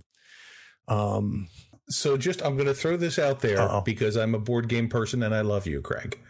I, I get not being able to commit to the board the gloomhaven cardboard experience. That is that is a real thing. But i will tell you that the digital implementation of the game on steam is excellent. So i've heard and if you think that. you would like to explore the game i recommend it highly so i've heard i will i will join you in the campaign that's where i was headed so i've heard that and i would do it with you and a couple other people in a heartbeat in an absolute heartbeat. So if you ever want to do that, let me know. I will buy it on Steam. I'm in anytime and, you and want, I would man. Anytime you thoroughly want. enjoy doing that. Thoroughly enjoy doing that. So, uh, yeah, you just let me know. You just let me know. I'd love to do that. Consider yourself Yeah, let and, know. and just don't let, just don't tell Connell. Uh, I don't. I like the. You know, I love the idea of Gloomhaven. I'm glad it exists. exactly. I just. Oh man. Um. So Nick Louie uh, asks. Uh. So what's a what's an RPG property that you say that you think needs another look? Uh, either because it it hasn't got enough uh, visibility behind it, or uh, maybe the uh, the im- the impression over the years have changed. Hmm. So there's there's twofold there, right? Because there's there's games that I think are criminally not known as well as they should be. Um, I'm surprised that the Pelgrane gumshoe system is not known or played more.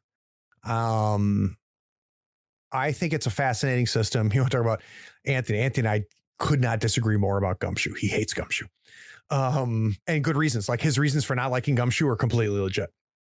Um, and I think there's like I think Trail of Cthulhu is really good. Like I think Fear itself is grossly overlooked. Um, uh, I think Night's Black Agents is phenomenal. Um, so I'm surprised it's not bigger, but that's not like an unknown, right? Um, I think Diogo's work. I don't think enough people realize and play enough of his work. I think Diogo, you know, he's putting out small games. Um, when I say small, I mean like, you know, they're zines, right? Um, and he's very well known in in the small OSR group. Like the within the OSR world, people understand just how good Diogo is. And other designers like read anything by him and they're like, holy shit. Like the, they recognize that. But um I wish that more more people experience some of his games because every time I've dive, dove into him, most recently with Primal Quest, it's stunning it, um, how good of a designer he is. Um, but that's not really wasn't the heart of the question. The heart of the question was like older stuff. Um, I don't know that he specified older stuff. More that uh, maybe one's impression for how the game plays can be very different from how the game actually plays, or some or some other reason. I think there's probably a lot of people that have read Forbidden Lands and don't realize what that game is because I think it plays. Yeah, Brian, it, it plays a lot different than it reads. Yeah, um, uh, but but Free League is getting the recognition it deserves. Um, uh, they're eh, the the quality of the stuff being being put out. Um, and the, and uh, the thing that is amazing to me about Free League is, um, Blade Runner was was a perfect example of me ordering a game out of sheer love for the company. Zero interest in the universe, zero interest in playing a Blade Runner game. I just I love Free League and I want them to make more games, and so I backed them. And I am now playing in a Blade Runner game uh, that uh, with Anthony and uh, a couple other guys that I've met through Anthony. And I'm like, you sons of bitches, like this is a great game. like you, you, guys did it again. You know, it um it's shocking how good they are doing. So you can't really call them out as being underplayed because they're getting the recognition. So I think Free League is today what White Wolf was in 1990. That is a, an amazing analogy. I could mm-hmm. could not agree more. I think that's a phenomenal phenomenal analogy. Um like uh, an example, I backed the hell out of Walking Dead.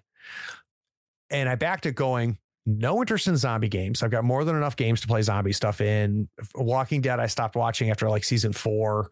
Um, I'm out zombied out. The fact that you, you know, I know how good Last of Us is. It's so good that I watched it and loved it. That's how good it is because the mountain I climbed over to get to it was really tall because I had like zero interest in that genre anymore. And now I'm starting to read some of the mechanics that they have in play for Walking Dead, I'm like, you sons of bitches. Like I'm going to play the shit out of this game because this is super smart and super clever. The way that they are, the way that they're handling hordes and your encounters and how you handle zombies. I'm like, you son, oh my god, you sons of guns! Like, and and, and do you know what it harkens to? Of is um is Web World. There's a there's a very interesting Web World thing happening with how they're doing zombies in there. Um, but uh, yeah, so they're good. Um, what else is out there that um, that doesn't get enough attention that I love? Probably the most, the least known game that I have played multiple times on the channel is Fear itself. Um, I, I, think that's probably the game that I've played the most that is the least known. Um, and the thing uh, that Gareth and Robin did with Fear itself is they created what I think is a really great horror movie RPG. Um, and I've tried to explain to people why, because it's more than just gumshoe. There's just something about fear itself that just screams early to mid 90s horror movies to me. Um, and it just supports that type of gameplay. Well, you know, horror is less is more. Yes. And the gumshoe system just removes all barriers. There's there's no simulationist going Yes. going on. It's it's a very sort of um, I don't I don't want to say player facing, but it's very much there's no barrier between Mhm. the narrative and the experience. Where in so many in the history of RPGs um, is very much the sort of modeling the experience with rules, and Yeah, Gumshoe roll dice to system see takes if it you're out. scared. Right. Yeah. Yeah. So that's why, and I, I'd like to see much more fear itself on Third Floor Wars. I think you have you have just honed in on what makes that, um, you know, different from a scripted uh, or even a, even a unscripted horror survival or- Yeah. or you know episode of uh, TV. So I, I really think that's you're right about that. I think that's it needs to be seen more. Yeah, the community. yeah, I, I, yeah. I get it. I get it. Um, oh, well, all right. One more game. Um, and they came from the grave.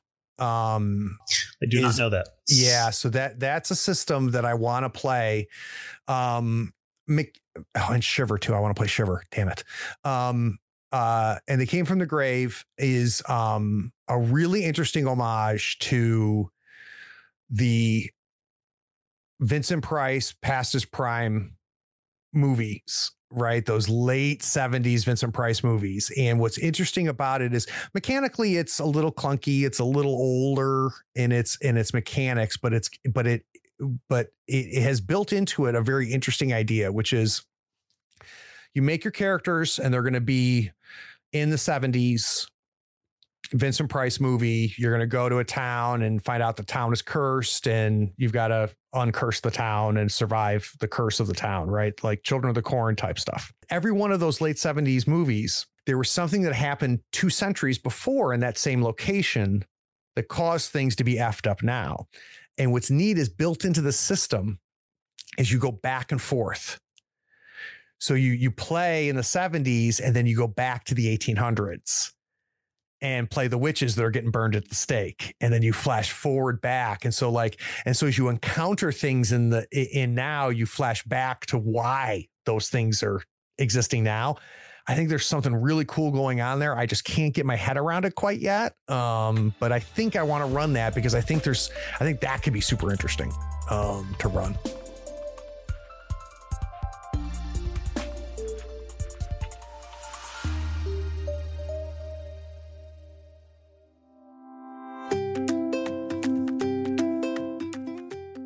There are specific skills we use when we play a role playing game. The better we are, the more fun it is for everyone at the table. Karen Twelves and Friends wrote the second edition of Improv for Gamers so you can level up your play. The book helps you strengthen your storytelling skills, craft more exciting and multifaceted player characters and NPCs, and it also helps you know when and how to end a scene or share the spotlight with other players.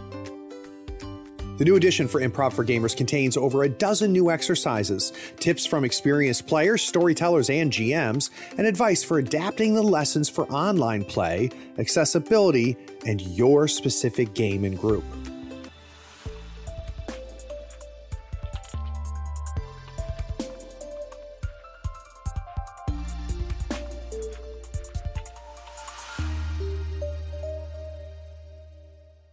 Uh, Connell, I'm thinking we may want to swap these last two questions because I think the one I just moved to the bottom is probably a better final question. Okay.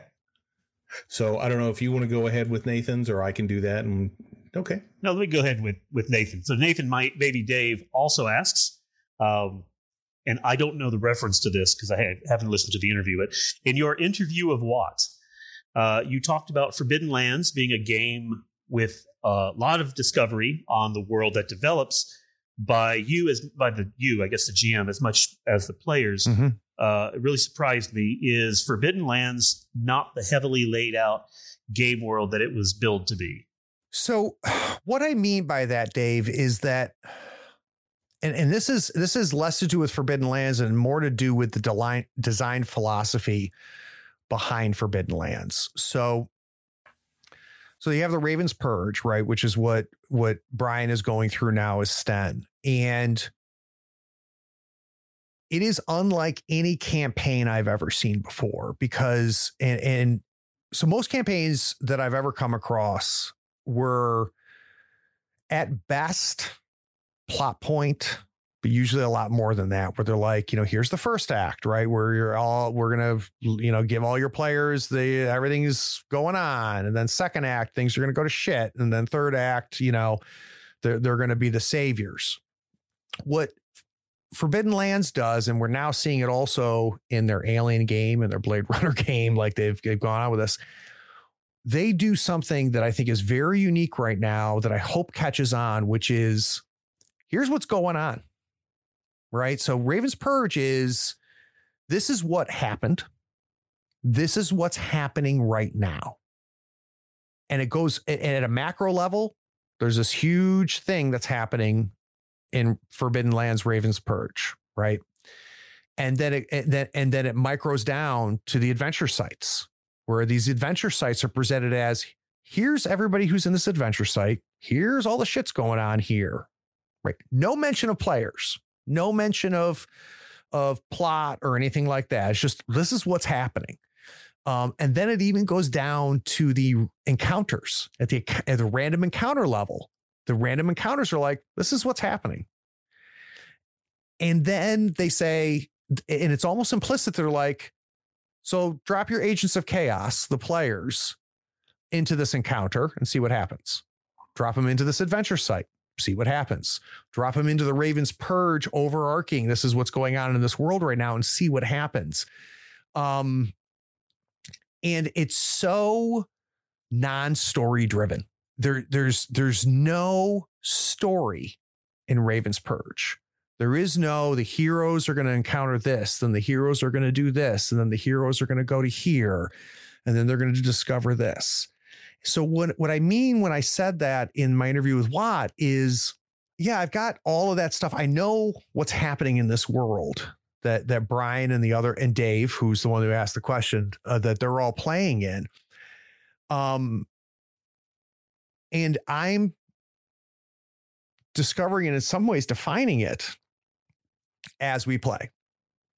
Um, I mean, we're 25 sessions into into Raven's Purge right now and they are just getting a whiff of what's happening in this world. Um, and this Great. is a testament to the table and to the game. And we're having a blast, right? So we we we did we didn't need this epic overarching story of this and that. Like um, the stuff that has happened in these 25 episodes of Forbidden Lands, I never would have anticipated. They have been significant. They have been impactful to me as a player um, at the table. Um, I mean, and I, I, I laugh at myself every time I say this because like, I like the next episode, like, I don't know what's going to happen. I don't know what Brian and the, and the three other players are going to do. And quite frankly, kind of, I'm not sure they do. And, and that's happened we do not. Yeah, that's happened so many times in these 25 episodes. And yet, where we go and where we end up, it, it has been incredible. And it's why I'm a firm believer. And this is something that I've picked up from Anthony. I'm a firm believer that story just happens in these games. So stop it. Stop trying to plan for story. Try stop trying to impose story. The the character arcs that we've seen in these four characters are are are nothing short of incredible and, and, and unique, but still tied to each other. Um, like like Sten's going through some shit, right? but so is Nate's character, so is Vasila, so is Osric in all very different ways, but they're happening together. And the thing that I'm happiest about as a GM is that one, I've got a strong table with strong players. Like that, that makes my job easy. But um, I'm also proud of my ability to listen and follow them. Um, and I've been doing a good job of doing that Jared technique of laying track just one just ahead of them as they as the train goes down the tracks. Um, but yeah, if you're not watching Forbidden Lands, like I'm telling you, it's it is a really neat thing that's happening. It's a little bit of magic that's happening. Um, and I think these next five episodes, like I'm so excited. And and and and how and I'm so excited, and I have no idea what's going to happen. No idea where they're going to go. and that's that's amazing. So yeah, and just to, to throw in on there, and this is this is you know more about me than it is about you. So so feel free to cut it out of the episode. But one of the things thanks so really much, guys, for listening. Um, I do have another actual question to ask you, but I was just going to say one of the things that I've really enjoyed about Forbidden Lands and the stuff I've done on the channel, regardless, is I've been playing RPGs with a lot of the same people for a long time. And, you know, we have a certain level of comfort and nobody ever really gets deep into character motivations and one of the things I really like about playing on the Third Floor Wars channel is that we don't need to feel obligated to do any of that stuff. But if we want to go that way, it's totally cool and everybody's down with it. And it's it's a different experience for me, and I love it. Well, and, and yeah, I completely agree, Brian. And what's neat about it is we have we we flex in and out of there, right? Like there's times mm-hmm. where we get wicked RP, right and really kind of get into d- some deep shit there's other times where we just kind of pull back a little bit and just play at a different level a bit and and the table has a really neat chemistry about it because we, have all kind of done that together um right. I, i've never seen a situation where any of the five of us are at a different point on that spectrum at any moment um, and we and I think also we've also been very good about inspiring each other, right? I think there's times where For one sure. player will go, "This is where yeah, this is where I want to go right now. And everybody's like, okay, let's go. Let's let's let's go to that level of of gameplay right now. And um, other times where it doesn't. And and we'd also and and, and we take it for granted, Brian. We go we go meta very quickly and come right. We go up and down the meta the meta spectrum, the vertical, not just the horizontal, very mm-hmm. very easily together. Um, and and are able to have those sophisticated views of the game without hurting the game in that process, which is which is no small thing. Yeah, and and I got to tell you, I do not take that for granted because I do not get that many other places. Yeah, we have picked up. I am not known wicked... as a as a sentimental person, but there are uh, two or three moments in the twenty five episodes where uh, usually involving Sten, funnily enough, to oh, plug my uh, my co-host here, that has brought tears to my eyes. Uh, this one moment with uh, Sten and Vasila that that really, and I believe it's when Dave is is taking her over. Uh, really is just I think one of the greatest moments, not just of role playing. I mean, of just real drama uh, that I've as a viewer watched and experienced. I mean, so it's uh, you talk about the, the verticality of it. It's just brilliant. Yeah. Well, what are the two other moments? I got to hear this. oh, now I got to think about it. Um, but yeah, uh, it, it, I do find that Brian's Sten uh, gets into these moments where it, uh, the, the pathos just sort of, you know, leaps off of uh, or across the stream and, and, you know, it's his voice Brian. It's yeah, your voice. And, it just draws you in. and, and, as a rule, I don't usually like saying nice things about Brian when Brian's around, but um, Brian's experience in the hobby shows in that game.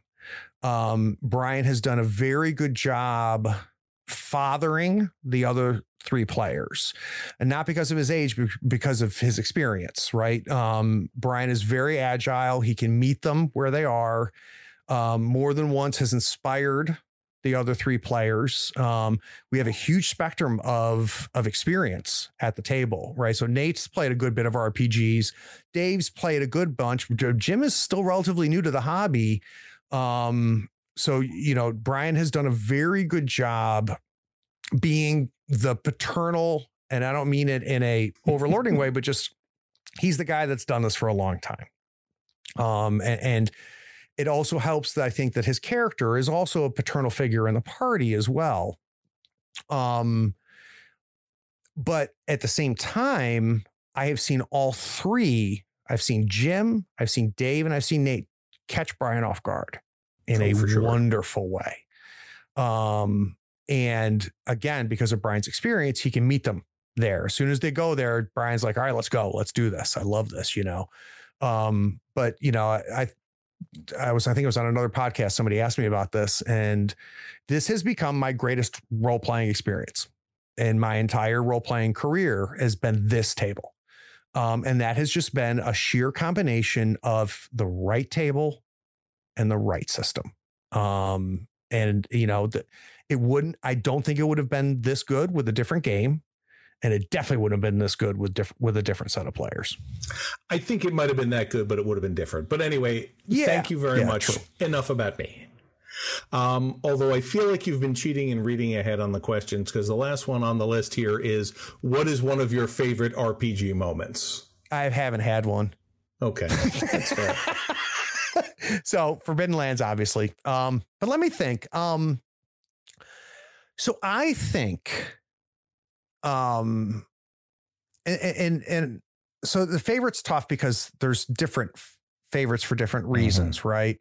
I think total table chemistry, nothing has has met Forbidden Lands. Um, but there's been close. Like I think the mothership group I had, we had something really special happening there as a table, mm-hmm, right? Mm-hmm. That transcended the game and everything and transcended each of us as individuals. Um, but there has, I think, um, one of the most recent really magical things that have that, that is happening right now and it's also one of the least viewed on the channel which is fine um, but I, I for me it makes me sad a little bit because i think i think it's special right and i think it's important but i think what zoe and i are doing with night's black agents right now is a big deal um yeah Zoe's i think it's amazing. been a big deal for her and for me um her and i have found a, a, an overlap in play where like she's a very different GM than I am. Um, and her and I don't really know each other that other than the two sessions of Seven Seas that we played together and then I listened to her podcast. I don't even think she listens to mine.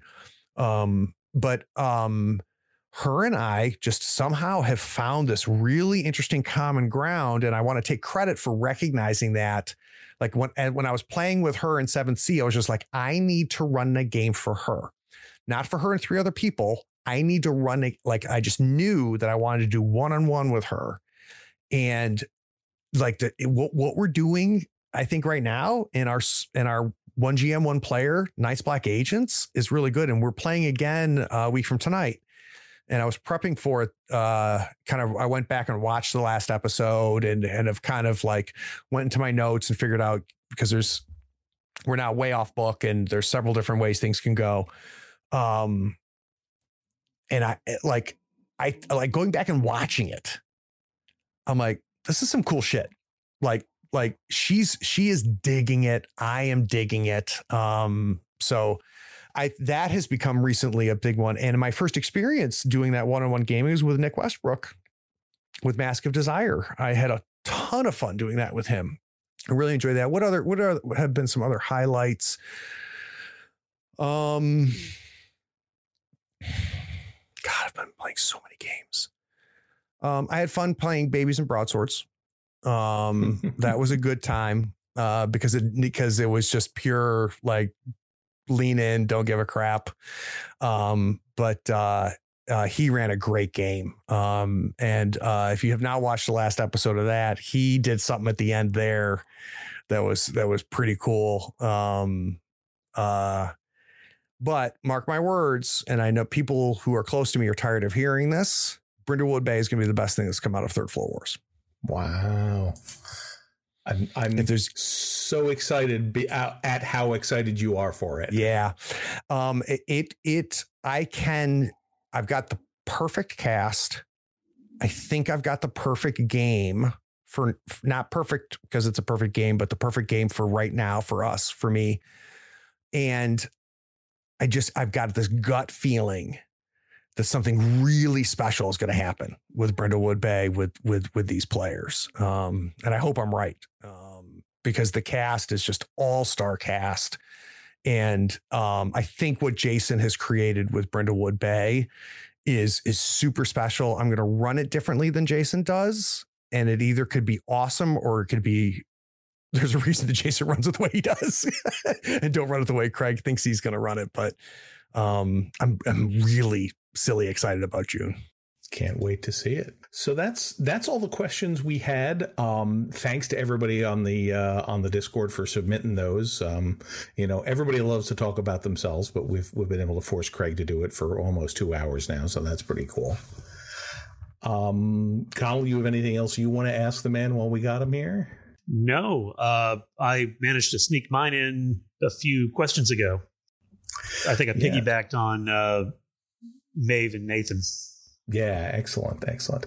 Um, so I guess for me, the only other thing I want to say is uh, thank you, Craig, because um, you know, like I said, I, I started following you with uh, you know in in the Malifaux world, and while I've been role playing more or less consistently, even during the time you were dropping out, you've kind of refreshed things for me Oh, you know and to some extent it may just be you know that i'm playing with a different group of people which always brings things out but you have built a strong and positive community and you are leading by example in an amazing way and i can't wait to see what you do next That's really nice of you to say. Thank you.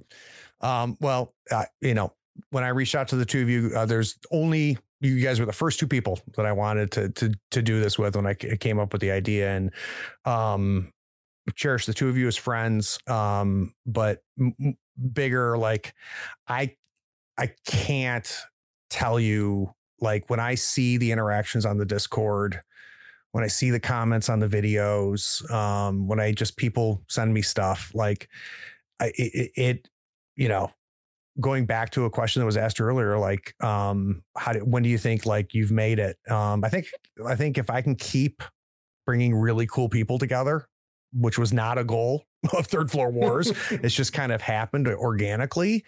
Um, like there's, i- it's really, really cool. It's really, really cool. The support that we've seen on the Discord, um, the quality of interactions on the Discord. Honestly, um, and Connell, you've been uh, a spearhead of this as well as you, Brian, when you're not playing. And uh, I think there are a couple games you're not playing in on the channel right now. Um, but like the, I love the interactions while we play, the live watches together, um, and the sense of community that happens there, um, ha- ha- has has been really neat. And like the friends that the three of us have made in the community, and we've never met these people. Like we couldn't even tell you their real names, you know, and and that's cool. Uh, that's cool. awesome It's fun to so cheer before we wrap- Twitch. oh, sorry. yeah it is no, fun. it's just it's fun to cheer in Twitch. You Yes, know, on the, it's, it's it's fun to to to do the pop. uh, I'm not going to let you get away without plugging, Brian. oh no i was going to ask you if you had something you wanted to plug Mm-mm. Nope. I want, I want, I want, I want you to plug your stuff, and then I want Connell to think about either something he's involved in or something that he loves that he he can plug. But you start, Brian. Oh, okay. Um, as those of you who have, have watched the Forbidden stream before will know, uh, I co-host a monthly board game podcast called The Ascent of Board Games, like the Ascent of Man, only board games. Um, and uh, we put an episode about once a month. Uh, the theoretical thing is that we find a game mechanic or a style of game. We talk about how it's evolved over the years. Mostly it's us arguing with each other about what games we like and why each other are dumb to like the games we like. Uh, but we have a good time. And, uh, you know, if you like board games, you might be interested. But if you like money, don't listen because I I have been cragged so many times by your stupid podcast. Well, you know, our main targets are each other. You're just collateral damage at this point, Craig. collateral damage, but I have found some really good board games because of you guys. Well, I will warn you that this episode that I'm I'm editing for the first of the month here, um, Jason mentioned it on the show, and by the time he had finished describing it, three of the remaining four of us had ordered it. Oh shit! Can't wait to hear it. Can't wait to hear it. Look at my You credit guys card have ready. way too much fun on the Ascent of It's board true. games. It's oh, true. they, they really do. eh? And what? And I've told this to Brian before. Um, and it's getting better and better over time. They have eh, each of them have found their own distinct voices, and there's enough overlap that they're definitely a cast. But there's they're also their own people, and it's the chemistry that they are finding. And it wasn't like it wasn't there before, but just naturally, um, you listen to the show now versus just even a year ago and and and and of course I listen to it a little bit differently as a podcaster. Like it's it's really cool. Like like these guys are starting to really groove now. Like they're really finding your spots, and it's it's a great podcast. Thank you. Uh, I like that they that each, all, each of you have your own personality that comes through. I mean, it's not like I'm listening to four opinions that are the same. You know, uh, they're very usually in the same ballpark, but it's very much that uh, I, I feel like I'm sitting down with my friends and, and talking Exactly. about board games. Excellent. Couldn't agree more. Well, How thank about you. you, Connell? What what what needs a plug?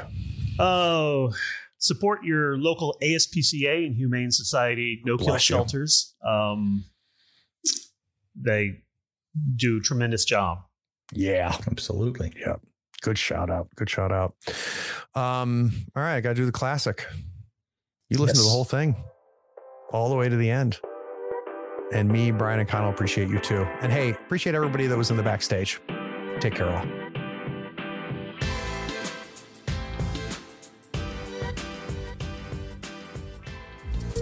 We hope you enjoyed this episode. Subscribe to Tabletop Talk and share it with your friends. Check out our content on YouTube and Twitch. Follow us on Twitter and Facebook and stay updated on everything coming from Third Floor. All the links are in the show notes. Take care, floorheads.